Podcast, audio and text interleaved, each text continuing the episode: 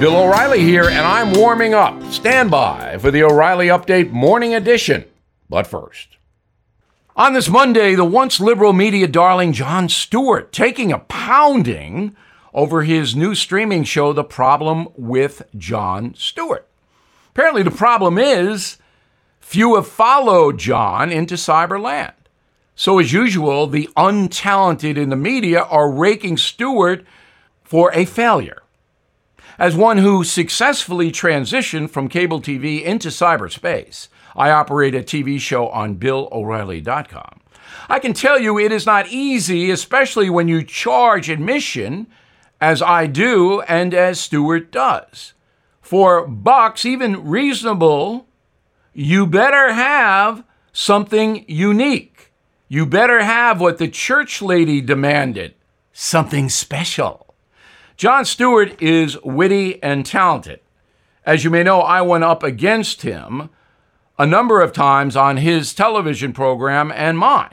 And the debates were crisp, funny, and worthy. But he is now a cyber spaceman, and that is a whole new universe. The stuff that worked on cable years ago does not now work on social media, on the internet platforms. You have to have something unique. And from what I've seen, Mr. Stewart is kind of recycling his old persona.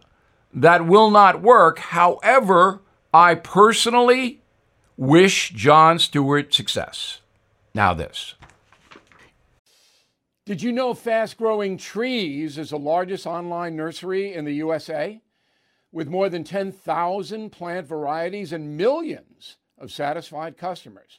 I have their trees and plants at my home, and they're fantastic. Have you had your fair share of landscaping woes and wasted weekends at crowded nurseries?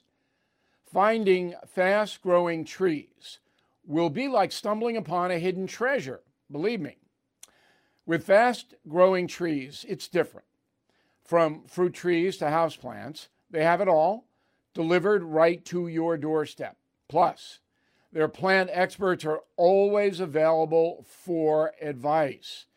And here's the best part this spring, they have up to half off on select plants.